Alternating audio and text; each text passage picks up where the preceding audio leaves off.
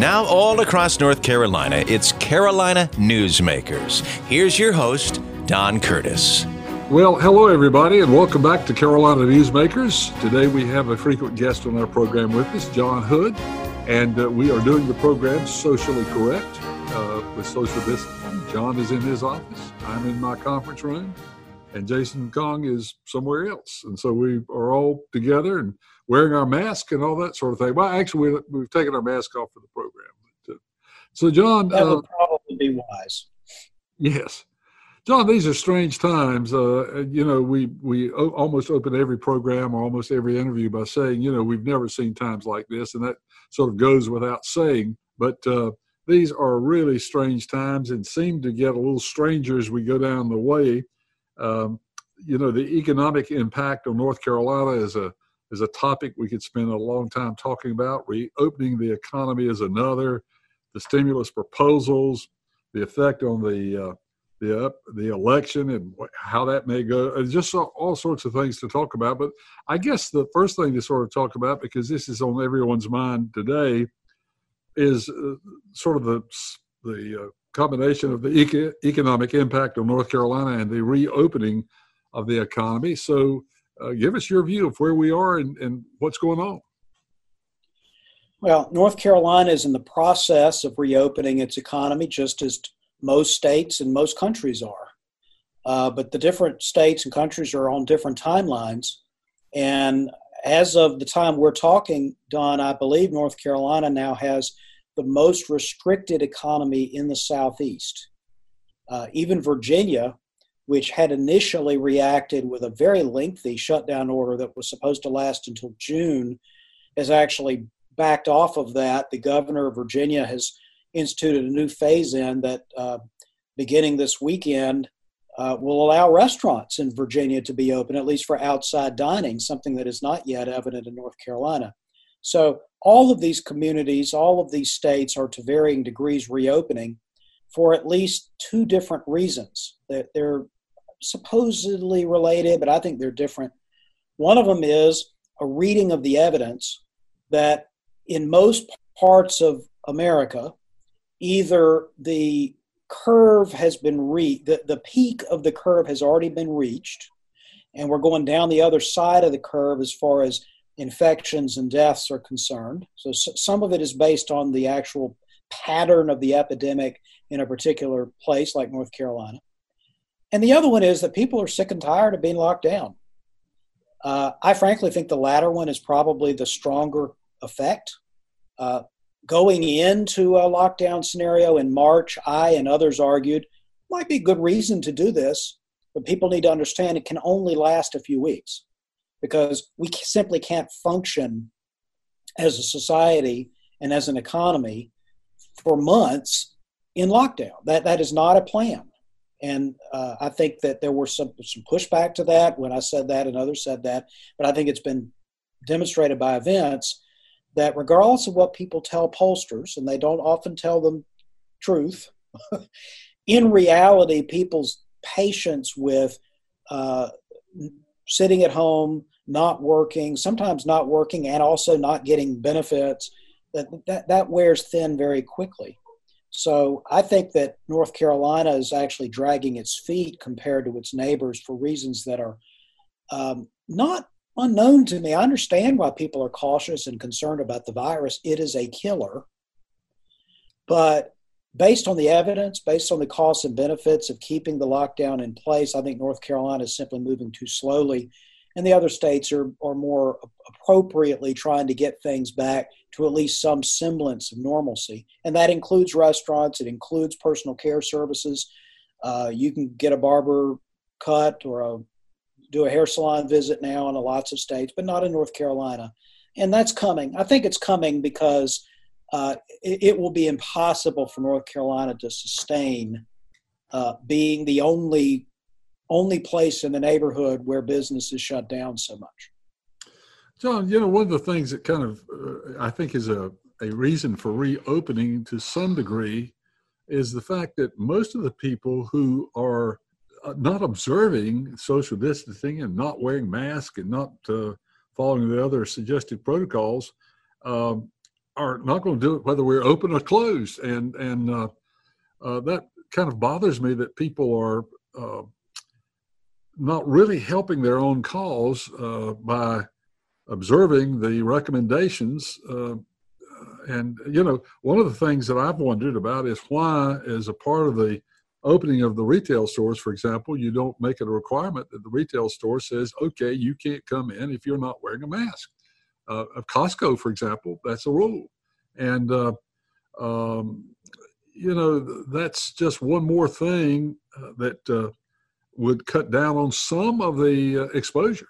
Well, um, of course, businesses should do, in my opinion, on their own property with their own customers exactly what they want to do. If they want to say you have to wear masks or you have to come in two at a time, I, I, in my view, that's up to the business to figure out. And I think just as a as a matter of, of politeness and general cordiality, I think people should wear masks. So unless they can, there are some people where wearing a mask is difficult. Sure. Asthmatics uh, my wife, for example, has very cannot wear a mask for very long without having real problem, breathing problems. So there are exceptions to the rule, but I, I must say, Don, I, I, I, don't think the evidence is really all that strong that masks make a huge difference.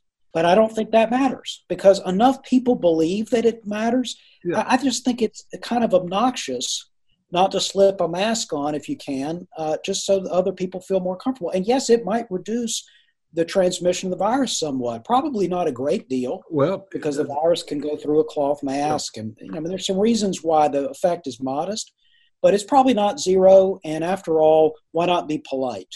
Exactly, and and uh, you know, if it cuts down ten percent, that's ten percent more. I mean, you know, ten percent, we'll take it because exactly. the cost is very low. Yeah. Now there are other there we of course have dealt with lockdowns and restrictions where the costs are way higher.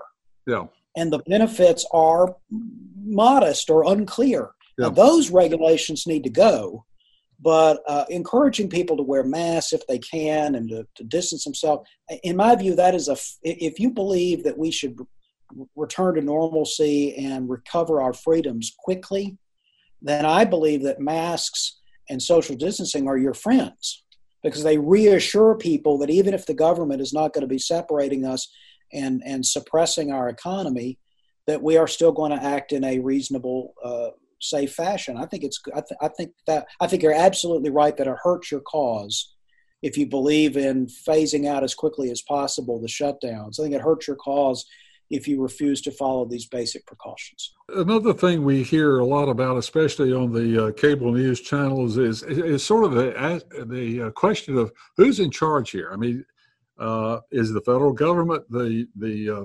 ringleader, or are the individual states going their own way? Well, it's sort of a combination of both. But it seems like to me there's an awful lot of finger pointing where the the uh, feds are pointing to the states saying you, you know you're not doing your part, and the, the states are saying, well, yeah, but we're not getting much help from you. So, what's your take on that?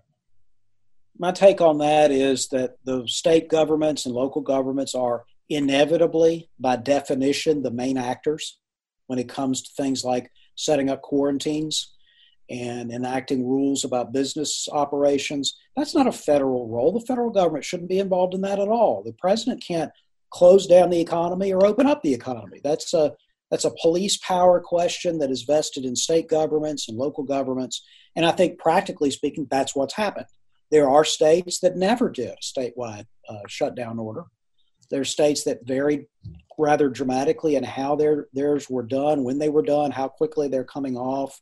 I think that's better. I think it's better for different communities to have different kinds of responses. In fact, I think North Carolina should have allowed local communities to go their own def- different ways because the infection rates, the death rates, the, the, the, consequences of the public health emergency itself have not been equally distributed across North Carolina. There have been places where uh, the viral infection and the serious cases coming from that have been worrisome, like in Mecklenburg County.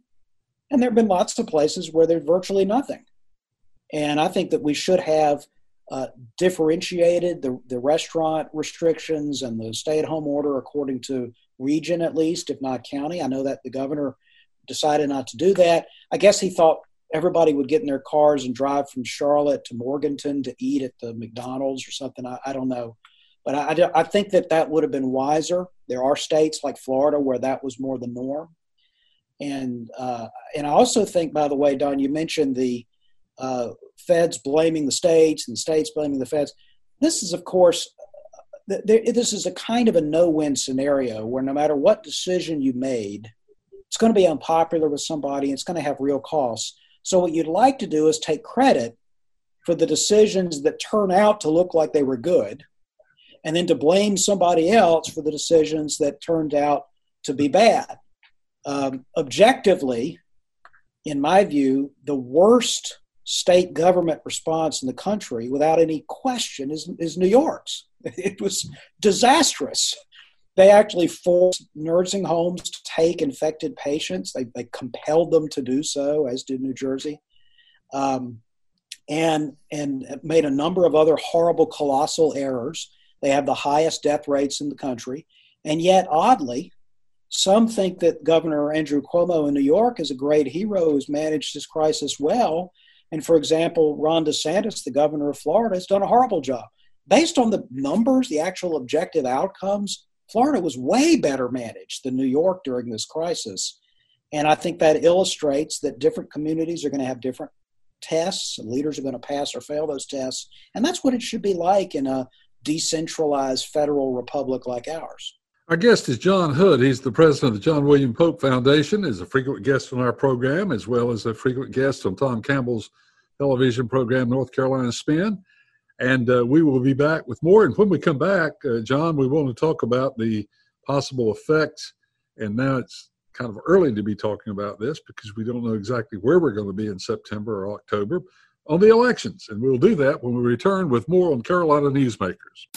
One in three adults has prediabetes. One in three. That means it could be you, your football buddy, your football buddy, or you, your best man, your worst man, you, your dog walker, your cat jogger. While one in three adults has prediabetes, with early diagnosis, prediabetes can be reversed. Take the risk test at doihaveprediabetes.org. That's doihaveprediabetes.org.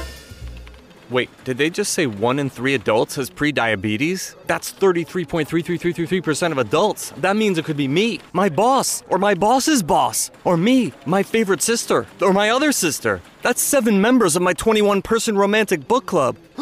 Wait, the one in three could be me, my karaoke partner Carol, or ugh, my karaoke enemy Jeff. I'm gonna take the risk test at doihaveprediabetes.org. Brought to you by the Ad Council and its pre-diabetes awareness partners. Tom has been a teacher for over 40 years. One day, I think one of the students had asked the question and he didn't remember the answer. And I also noticed that he was letting his class out earlier than they were supposed to let out. I was really starting to worry. Levi and I talked about how it would change our lives, but he was there beside me. When something feels different, it could be Alzheimer's. Now is the time to talk. Visit alz.org slash our stories to learn more. A message from the Alzheimer's Association and the Ad Council. We continue with Carolina Newsmakers. Here's Don Curtis. We're back with John Hood, the president of the John William Pope Foundation, on here on Carolina Newspaper, uh, Carolina Newsmakers. Uh, and as I said when we opened the program, we're doing this program uh, with uh, social distancing in mind, and John is in his office, and I am in mine, and I'm looking at him in the computer screen. I love Zoom, by the way. This is this is one of the things I've learned uh, that uh, is going to be very useful after all of this is over, because uh, yes, it could be. I think it's. I think this Zoom capability that you have is going to be uh, part of the esoterica of of Don uh, Curtis. I, I, think this is going to be part of your legend that you have become a Zoom part of my, what was that first word? Esoteric, okay. basically secret knowledge. Only some people know. Well, actually, I've just told all our listeners, so never mind. It's not a secret anymore. See, John likes to impress. I mean, you know, John's written. John's written a lot of books, and usually when he, especially now, not all of his books are this way, but some of his books, which uh, are a little bit more scholarly, uh, I usually have to have a dictionary side by side to, to make it through because my vocabulary is uh, is about one half of his, maybe less. Uh, well, we were going to talk about the possible effect on the elections, and of course, you know, who knows where we're going to be in September or October. but generally speaking, um, it this uh, whole situation is going to have an impact on the election. So, what's your take right now, and what are some of the possible scenarios and twists and turns that could change this? Well, uh, if the election were with the federal uh, with the presidential race, sure. If the election were this summer or next week or something, I think in general incumbents would do well because people rally around their leaders during a time of emergency. Virtually every governor in the country uh, has seen significant improvements in their uh, public opinion. There's one exception, which I'm going to tie this back to President Trump in a second. The one exception I've seen is the governor of Georgia, uh, Republican, uh, who uh, was one of the early states to announce reopening the economy, but others did too. And they still have popularity, but his is low. This is because he's the one governor, Republican governor, that Donald Trump actually singled out and criticized for opening too quickly or in, in, too broadly. In other words, the Democrats are already predisposed to, to not be crazy about the Republican governor in Georgia. And some people who follow Trump's lead then said, well, if Trump disagrees with the guy, then I guess I shouldn't support him either. But that illustrates how much our politics is nationalized uh, to the point that a person who lives in Georgia might take his or her cue on what they think about their governor from the president, whether the president says something. I think that Donald Trump still has uh, a, a, great, a, a great risk of not winning reelection. This has been true his entire presidency because he started out relatively unpopular for an incumbent, or excuse me, for a president, uh, and quickly frittered away whatever goodwill he had with swing voters. Uh, so he, he starts out with a challenge. He started out in 2017 with a challenge, and he still got it. That more people than not tend to disapprove of what he what, what he's doing. On the other hand, he's running against Joe Biden. Just like in 2016, he was running against Hillary Clinton. On the numbers, Donald Trump seemed unelectable. I didn't think he was going to win, but the voters ruled that he's bad and Hillary Clinton's worse. And so they voted accordingly, or at least enough of them in enough states did to turn the outcome. It is possible, again, that Donald Trump could be not very popular, polarizing figure, um, and yet somehow eke out a victory because people sour on or for some other reason uh, pick him over Joe Biden. Biden is a is, is had a long career. He's got some strengths. He's got some obvious weaknesses. If you've seen him or listened to him recently, you can see that the man is simply not at the top of his game. Uh, if if an, if elected, Joe Biden would be inaugurated as a president who was was older than Ronald Reagan was when he left office. Uh, and back then, people thought Ronald Reagan was a, a, fairly old president. So Biden has some real challenges as well. Course, uh, I think that the virus is, is, is the main sport. No, no, that they are, but comparatively, Joe, no. Donald Trump is, is the spring chicken, or at least no. the, the summer chicken, or something. Um, uh, the, the, the COVID 19 response is the primary issue, and I think the economic consequences of it will be the primary issue in the fall. I think it is premature to know exactly how that will play in the presidential race or in like governor's races and legislative races uh, because we don't know what we will know in October, which is was there a second wave? Uh, if there wasn't a second wave, uh, and places like North Carolina tended to be more restricted, did our economy suffer more as a result? Was that re- the responsibility of the governor? Is it responsibility of the president? Um, th- these are questions that we know are critical to how voters will cast their ballots in, in October and November. We just don't know the answers to them yet. Uh, you said earlier that the economy, the, the economic effects are unprecedented. I absolutely agree. We've, of course, lived through a number of recessions. The Great Recession was painful. The recession of the early 80s was painful. The stagflation of the 70s was, was painful. But this is a different animal entirely. The Great Depression was caused by a series of policy mistakes, primarily, and trade disputes. And the Great Recession was caused by a bubble in the housing market and some other things. This is the Great Suppression. That's what this is. The government actually actively suppressing economic production, telling companies don't produce goods and services for weeks, months at a time. I'm sorry, we just never experienced something like that before. That's a different kind of thing. And it could be that that kind of government suppression of the economy, while very painful, doesn't last that long. And once the, the, the foot goes off the brake, the car is going to lurch forward and we'll be a lot better off in the fall. I don't tend to think that's what's happening. I think what it's more likely is that we're going to have a very challenging recovery from a sharp recession slash depression. The unemployment rate in North Carolina is almost certainly right now 20%. If you include uh, people who are who are working part time but would rather be working full time, I think that the number of underemployed plus un, unemployed North Carolinians is probably 25% or higher. That is Great Depression territory. That's not anything like we've seen in uh, you know our lifetimes for the most part.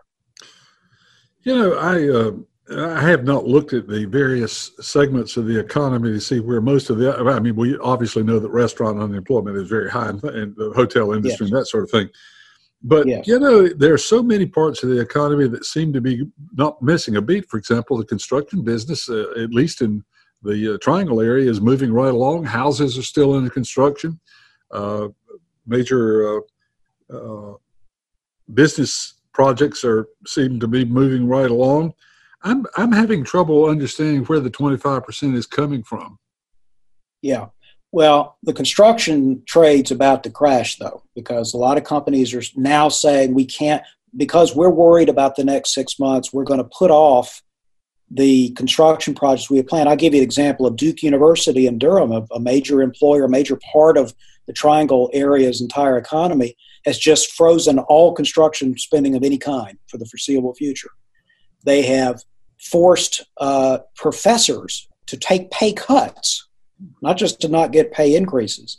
Um, the, the hospital systems are, are imposing significant new cost savings because they're getting destroyed by basically being vacant for, for weeks and months. Uh, so some of what is coming hasn't hit hit us yet, but the unemployment under underemployment is disproportionately, as you mentioned, restaurant workers, hospitality, leisure, Think about everybody that's involved in the tourism industry, the uh, personal care services, whether it's nail salons, hair salons, massage therapists, barbers, um, uh, various parts of the healthcare economy where people are not going and getting services. Sometimes they could have during the shutdown, but they didn't because they were worried about the virus. Um, so some of these industries haven't been hit yet. So even as we reopen, and some businesses start to rehire restaurant workers, and retail people. Uh, other industries are going to suffer because these costs uh, that, that businesses and, and nonprofits and governments have taken are not going to easily be overcome. I'll give you an example of the state of North Carolina. It's another big actor in the state economy. It also is involved in construction trades. They are out of money. They, they can't do all the transportation projects they were planning. They don't have any money for that. So the people who were going to build those roads and resurface those roads are going to be out of work. Um, I just looked at the numbers today. Right now, the legislative staff is estimating, the governor's staff together are estimating that we will have a $1 billion deficit in the current fiscal year through June. We will have a multi billion dollar deficit in the fiscal year that starts in July. Uh, some of that will be papered over by federal aid. Some of it we can pay for with uh, uh, the rainy day fund and other savings. But it also means there will be cuts. There will be cuts in state services or state employment to some extent, maybe not a great extent in North Carolina because we were better prepared fiscally for an emergency. But there's still going to be contraction. So as some things come back online, other things I fear are going to go offline. And so we may see months and months of extended unemployment. And in fact, most of the forecasters I'm looking at think that the unemployment rate will not fall back into the single digits until well into 2021. Well, you know, it's interesting because in every case where there are losers, there are also some significant winners, uh, and uh, they will, uh, you know, they are doing goods and services or providing services that that uh, take advantage of a situation like this. I don't mean in a negative way. I mean honestly, take advantage of right. the situation. And uh, sure. One of the interesting one is, and we only have about thirty seconds for an answer on this, but tourism in North Carolina. Uh, there's a question about whether or not of course, the out of state tourism will probably go down, but will a lot of people uh, uh, move their uh, vacations to within the state, and will that yes. off, offset? Well, it, will offset it a little bit, but we're a net destination. So just as North Carolinians decide not to go to Florida or Chicago or something, and they stay home and do a, a, a closer home vacation, go to the beach, but people from Illinois and Florida that would have come to North Carolina, and yes, some people come from Florida and North Carolina, they're not going to do that as much. So I think it's a net loss, even though it's not as big uh, if you only look at the out of staters. Our guest is John Hood. He's the president of the John William Pope Foundation, and we'll be back with more on Carolina Newsmakers right after this. Hey, Dad, your prescription will be ready in just a minute. Hey, Dad, your laundry will be ready in just a minute. Dad, your lunch will be ready in just a minute. Hey, honey, why don't you take a minute? When you help care for a loved one, you give them as much time as you can, making sure they're safe and comfortable. But it's just as important that you take some time for yourself. At AARP, we can help with information and useful tips on how you can maintain a healthy life balance, care for your own physical and mental well being, and manage the challenges of caring for a loved one. Because the better care you take of yourself, the better care you can provide for your loved one. Thanks, Dad. Thank you. You're there for them. We're here for you. Find free care guides to support you and your loved one at aarp.org/caregiving. That's aarp.org slash caregiving. A public service announcement brought to you by AARP and the Ad Council.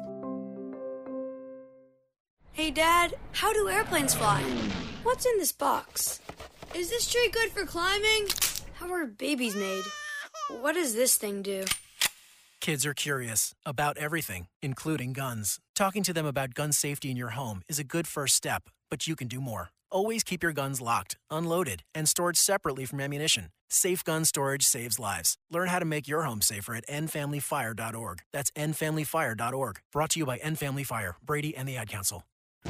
Now, once again, with today's Carolina Newsmakers, here's Don Curtis. We're back on Carolina Newsmakers, and of course, uh, our guest, as we said before, is John Hood, who's been with us a number of times. And guess what? Our topic is the current uh, situation that we find ourselves in with the coronavirus and COVID 19 and all the ramifications of what's happening, both politically, economically, and so forth. John, what are you hearing? Uh, you know, there's a lot of people working on uh, medical advances, and uh, I think the general consensus is that we're going to have better therapeutic options on this sooner than we're going to have a vaccine. Uh, right. But that's that's one of the things that could change an awful lot if we suddenly find that we have much better uh, medical treatments for this. The other thing that's interesting is the recovery rate uh, with, uh, you know, if you subtract, assuming that these th- this data is correct, the number of people that have the disease and the number of people dying, the, the other number has to be recovery. And that still seems to be relatively high.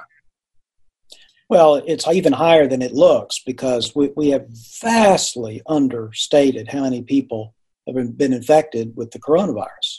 I don't think I, this is no great conspiracy or anything. It's just we, we haven't been testing people who are asymptomatic or get a sniffle, and that's all that happens. So it, it is a reasonable guess based upon the evidence that we have that North Carolina probably has 200,000 infected people, maybe more. It's nothing like the little, the small, much, know, 15,000, 18,000. That's not even close to where it's 10 or 15 times what we think. Now, on the one hand, you might say, gosh, that's horrible news. That means the virus has spread so much further than we thought. Well, yes, that's true. It's a much bigger problem if you thought it was con- very small. It's not small. On the other hand, it means the vast majority of people either get no disease of any consequence at all from infection of the virus or they recover without very much trouble. Now, I'm not trying to minimize the loss of life because the loss of life is serious. And it depends on the, the jurisdiction. In New York, the, the fatality rate for people who got infected is higher for whatever reason. It could be because the hospitals were overwhelmed or, or something. But in North Carolina, it is likely that we're looking at a fatality rate, an infection fatality rate, people who are uh, who have died from complications of COVID 19 divided by the number of people infected is probably a quarter of 1% or a third of 1% or something like that. Now, if you get to a really large denominator of a fraction, then the numerator could still be big. So yeah. we, of course, that doesn't. We want everybody in North Carolina to get infected, because even one third of one percent of North Carolinians is a lot of people. And I'm just saying the the, the, the, the, original fear was that this had a fatality rate that was just astronomical, that it was five or eight or 10% or something like that. It's not anything like that. And there was also a fear that would overwhelm our hospitals. The number of people who need hospitalization from COVID 19 apparently is quite a bit smaller than, we, than, than was originally thought. I don't blame anybody for sort of erring on the side of caution, for going with the information you have in February or March. But now that we know more about the, the situation, not a lot, but more about the situation, more about the fact that the, the fatality risk is heavily weighted towards people who are elderly, infirm, and, and people have comorbid, um, comorbidities like obesity.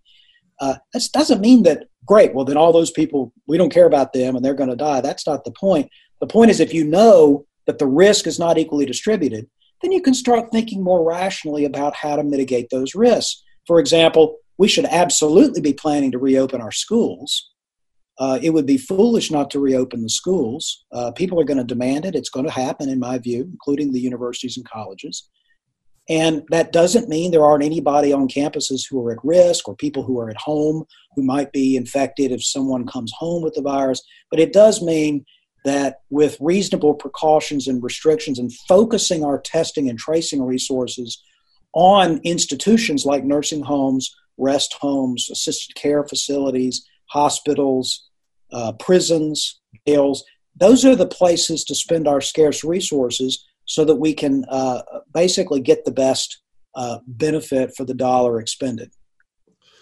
John, in the last week, there's been some news uh, that I, I, don't think received a great deal of coverage, or as much as maybe it should, about the uh, progress that's being made. Uh, I think it's by Oxford University. I think it's Oxford um, on developing a, a, vaccine, and they they seem to think they may have something that uh, will be available as early as uh, as September. What do you hear about things like that? Uh, that would be a wonderful event, and I think we should not be counting on it. I think every time someone says we have a cure, we have a vaccine, things are looking good, we say, good, okay, you keep working on it because it's unlikely. It's unlikely, and we shouldn't be betting on unlikely events. Virus, uh, uh, vaccines usually take longer than that, and we're dealing with this kind of disease. Vaccines are usually not all that effective, at least at first. Now, this may be completely different, and that would be fantastic. But I think that our public officials, our leaders, and all of us as North Carolinians, we should be assuming that we're going to be dealing with this virus for months and months and months without a vaccine and without fantastically successful cures. Some better therapies and better as we go on and better knowledge. I think we need to figure out how to move ahead without those things so that if and when those things happen, it's a wonderful surprise rather than something that we're counting on and then it doesn't deliver. I think that would be more dangerous. Well, obviously, one of the things that everyone is missing are the mass uh, audiences that are usually in attendance at Major League Baseball, stock car races, golf tournaments, and so forth. Uh, so, if we are moving back to opening the colleges, what's your take on whether or not the athletic events, uh, college football, for example, uh, should be played? Well, uh, I am not the best person to ask because, as people will know, my bias would be to not worry very much about college athletics because it's about 20th on my list of what I care about on colleges and university campuses. Uh, but uh, of course, it's a big part of people's experience going to college, working in a college, being a fan or an alumnus, alumni of a college. So I understand it. I think it is. I think group gatherings of that size really are among the last things that are going to come back. Um, people need to understand that they need to be resigned to the fact that maybe games played without very much of, a, of an audience in stands because been probably played primarily for television. They should accept that. It's just a reality that you're going to have seat empty, lots of empty seats, not because people don't want to go, but because they're not allowed to come in. Yeah. Uh, that would be better than nothing, though, and I yeah. do think we should yeah. proceed along those lines. Well, that's that's one of the advantages of television. It's uh, of course uh, the television revenue alone is uh, is a significant amount, uh, as far as yes, and TV stations, as you may know, Don, are, are hitting it too because uh, you know, advertisers are starting to pull out of yeah. the purchases they had made for network TV and cable TV because they're just it's not as if of course lots of people are watching television way more than they used to but there isn't new content being made and so the concern on the part of advertisers is that they can't advertise for shows that aren't being made and aren't going to show up in the fall. And so they're trying to yank that back. So sports revenue would be a godsend for everybody who relies on revenue, whether in the broadcasting business or in the concessions and restaurant business, bars and restaurants as they open. I mean, if you don't have a lot of games on the screen, then people may not want to go out and have a burger. Um, so all of these things are connected, and I truly believe it is not a question of if, it's simply a question of how quickly we restore large swaths of our economy uh, to something like uh, wouldn't be normal activity, but significant enough activity for people to have an earn it to have a living and for goods and services to be produced. The economy is not about money, it's about goods and services. You can pass money around as long you can borrow more money and spend more money and borrow more money and spend more money. If goods and services are not being produced, then we are getting poorer. So we have to allow businesses to create and sell goods and services. That is what economic growth means. It's not about redistributing income back and forth.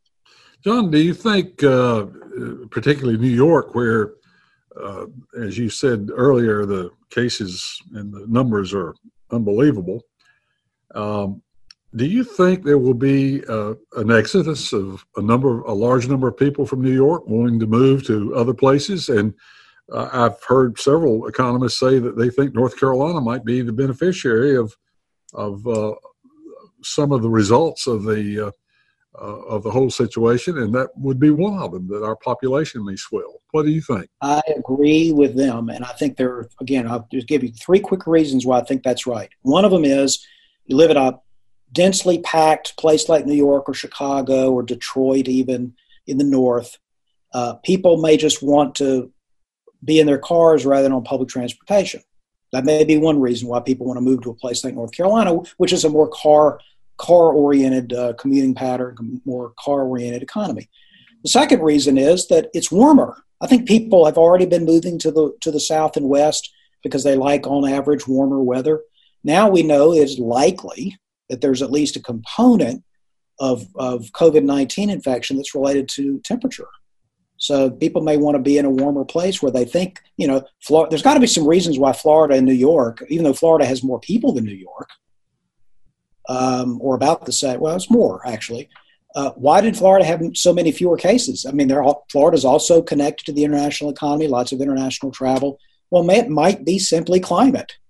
And so North Carolina is a warmer place and might become more attractive for that reason. And the third reason is, uh, on average, uh, states with, uh, with what we might call the red states or st- states with not just more spread out commuting patterns, but more of a tradition of, of smaller government have tended to do better uh, during the crisis than the, some of these northeastern states. Now, I don't think that's a causal relationship. I don't think there's any reason why people would necessarily I should leave New York and move to South Carolina because the politicians in South Carolina are smarter or something. I don't know that that's true, but I think some people will do it. So if you think all three of those things connect, yes, there'll be a continued influx. It's already been an influx of people from the north to the south. I think this will accentuate the trend. Well, that's, uh, sort of the view that I share, and I, I, think we will continue to see that North Carolina is a very popular destination, and especially from people in the uh, colder and nor- more northern climates. Our guest is John Hood, and we'll be back with another segment, our final segment of Carolina Newsmakers, right after we take time out for these messages. Not completing high school is more of a social thing than it was an academic thing. I came out in the 11th grade. Nobody was embracing you The kids were cruel. It was very difficult to be gay. Even though all these years have passed, I still had that longing to have my diploma. The hard part was determining that I was going to do it, but I definitely didn't do it alone. At age 30, with the help of her mentor, Carissa finished her high school diploma. I have a mentor, Maria. She convinced me to continue my education and to finish what I started to get my diploma. Just never judges. She's a true role model. If you're even considering getting your high school diploma, Go get it. You can do it. No one gets a diploma alone. If you're thinking of finishing your high school diploma, you have help. Find free adult education classes near you at finishyourdiploma.org. That's finishyourdiploma.org. Brought to you by the Dollar General Literacy Foundation and the Ad Council. You're never completely ready to adopt a teen. For late nights writing English papers. For your teen's music taste. For dinners, where they talk more on their phone than with you. For the first time, they call you mom. You're never completely ready to adopt a teen, and you can't imagine the reward. To learn more about adopting a teen, visit adoptuskids.org. Brought to you by the U.S. Department of Health and Human Services, Adopt U.S. Kids, and the Ad Council. Carolina Newsmakers continues, and once again, here's Don Curtis. We're back on our final segment of Carolina Newsmakers. John Hood is our guest, and we've been talking about, guess what, the uh, current situation that we're in with COVID 19 and the uh, coronavirus, uh, coronavirus. Well, I'm having trouble saying. Is that a part of the disease? Uh, but uh, the, the current situation we're in, and we've talked about the economic impact of North Carolina, the re- reopening, and so forth. Um, we've talked about uh, uh, the effect on the elections. And if you miss those segments, you can go back to carolinanewsmakers.com and hear a repeat of that broadcast. Or if you're listening to one of the stations that carries only the half hour version of this program, you can pick up the two segments that you missed by going to carolinanewsmakers.com. John, uh, much is being said about how important it is for uh, federal aid to come in and support uh, the economy. Uh, of course, at the same time, we're piling on national debt. So, where's the balance in that? Because you know, sooner or later, this will have to be paid back. That's right. This is not a bottomless pit. Um, and so, I, here's what I think. I, I wish that states uh, had saved more money than they did. Uh, even North Carolina, wish we had somewhat more savings than we do. But when you have a, an event like this that is really unprecedented, it's completely understandable not to have money sitting around to address all the needs and that you would have to borrow. I do not think states should be in the business of borrowing for operating expenses. So, in this case, I can understand uh, the argument for federal aid, and we've already had a, a, a, about $4 billion sent down to state and local governments in North Carolina from Washington. Of course, that's really just everybody's money borrowed. Um, and I think we'll probably see more. My major concern is I don't think we should either require that states and localities spend this federal aid only on new things, because the first and foremost responsibility of governments in North Carolina should be to maintain current services. We're going to, as I said, have billions of dollars in deficits. And I think that the most important reason to have federal aid is a kind of a shock absorber to keep the COVID 19 crisis from ending up, you know, disemploying people who work for the state, destroying services that people need, whether it's uh, healthcare or, or uh, public safety or schools. So I think we have to preserve those things in the short run. Uh, if federal aid is going to come, I think it should be used for that. On the other hand, I don't think we should use federal aid as an excuse to let states that, for example, have unfunded liabilities for their pensions or have otherwise made uh, reckless decisions. I don't think they ought to have been bailed out uh, by the federal government. So I think we should require that if states have unfunded pensions, for example, in North Carolina, we have an unfunded retiree health system. Our pension fund is okay, but our retiree health system is not good. I think in those cases, as a condition for receiving federal aid, the states need to state very clearly what their liabilities are and have a quick plan for paying it off. That means cutting spending or raising taxes or whatever it takes to pay off those debts. And if a state takes federal money, blows the money, doesn't use it to pay off its debts, uh, then I believe, or, or doesn't pay off its debts, then I believe that the state should be required to pay the federal government back with punitive interest. So, what I'm not interested in is the federal government bailing out all the decisions states made over the last 10 or 20 years. Uh, but I do think it is inevitable there'll be some more federal aid, and I just think it needs to be used in the most efficient way possible, which for states is probably just plugging revenue holes. The Great Depression, of course, uh, was bailed out in great de- uh, in a great amount by World War II, but also uh, a number of public works programs, and of course, we have a long list of infrastructure needs in this country. Do you think this is a viable way to keep the economy going is to pump more money into repairing and rebuilding our infrastructure? I think that we should build the infrastructure that we need, ignoring whether there is a recession or not, because in, infrastructure spending has a notorious uh, effect of coming later than is required for economic stimulus. Usually takes too long from the time you figure out what you're doing until the time the money is spent. You're going to stimulate the economy with, with government dollars, it's really not an efficient way to do it. It's not an argument against investing in infrastructure. We should do that because the infrastructure is valuable. But I wouldn't go off and say, well, let's double the amount of construction we were planning to do because that'll stimulate the economy. It's not usually a good idea. I would use those federal dollars, again, to try to sustain what we're doing and sustain, if we can, uh, our road resurfacing and the refurbishment we need of state buildings and school buildings. I mean, these are things we need to be doing, water systems. But don't go out there and start making a list of everything you could possibly do in order to uh, employ lots of people. We, we don't spend money on infrastructure to employ workers. We do it in order to build the, the asset as inexpensively as possible. If you could do it with 10% fewer workers, you should because the taxpayers are ultimately paying for it. So I don't think it's a jobs program, but I do think infrastructure spending should be maintained if possible during this crisis because we're going to we have some real needs that need to be addressed and kicking them down kicking the can down the road again is unwise we've got about uh, two and a half minutes left uh, so let's fast forward to september 1 and uh, what's your best guess of where we're going to be uh, as far as our economy uh, the reopening, and at that point in time, then what effect would that have on the elections? You've got about two and a half minutes.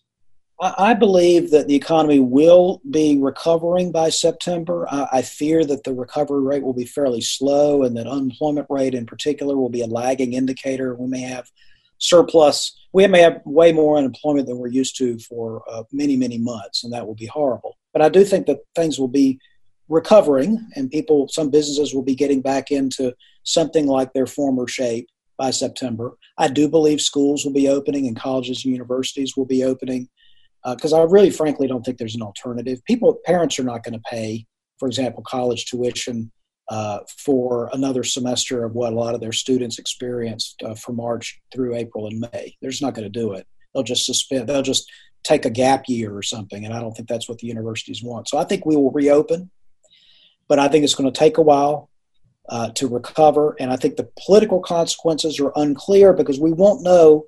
We will know better in September and October than we know today. But the North Carolinians think that our government, on, on average, got it better than other places. Uh, if Georgia, South Carolina are doing better, they're recovering more rapidly. Uh, Tennessee, for example, Florida, if they're if they're recovering more rapidly than North Carolina, I think that uh, our current incumbents may uh, may face more of a of a headwind than they are expecting right now. Uh, on the other hand, if of all the, if the country in the southeast is all sort of tracking similarly, then I think that people I think that people will revert to their partisan inclinations and we'll have a more normal election by the time we get to election day. Okay, one final question, and again, you got about thirty seconds on this. So, what effect will that have on the presidential election in November? Will President Trump make it or not? Um, right now, I would. I, I, do not personally think he will win, but I think it will be a close election. Uh, and North Carolina will certainly be critical to the Senate control of the U.S. Senate, if not the presidency this year. Uh, and do you think the, uh, the, House and the Senate will still be uh, split as far as control? Uh, I think the Senate is iffy and the House will remain Democratic. But a lot of this depends on turnout differentials we don't know about yet. And maybe people are not equally distributed in their fear of cast going out to vote, and maybe that will affect the outcome. John, we certainly appreciate you being with us. John Hood, president of the John William Pope Foundation. If you missed this broadcast or would like to share it with a friend, you can go online and do so by going to carolinanewsmakers.com, carolinanewsmakers.com, and either hear the entire broadcast or the segments you might have missed or want to share with a friend. The program has been produced by Jason Kong, and he promises to have another interesting guest next week. So the next week, same time, same station. Have a nice week, everybody. Carolina Newsmakers is a production of NCN and is heard each week on a network of North Carolina's leading radio stations. To hear a repeat of this broadcast, go to carolinanewsmakers.com. Carolina Newsmakers is produced by Jason Kong. Network engineer is Alan Sherrill. I'm Scott Fitzgerald, inviting you to join us again next week, same time, for Carolina Newsmakers.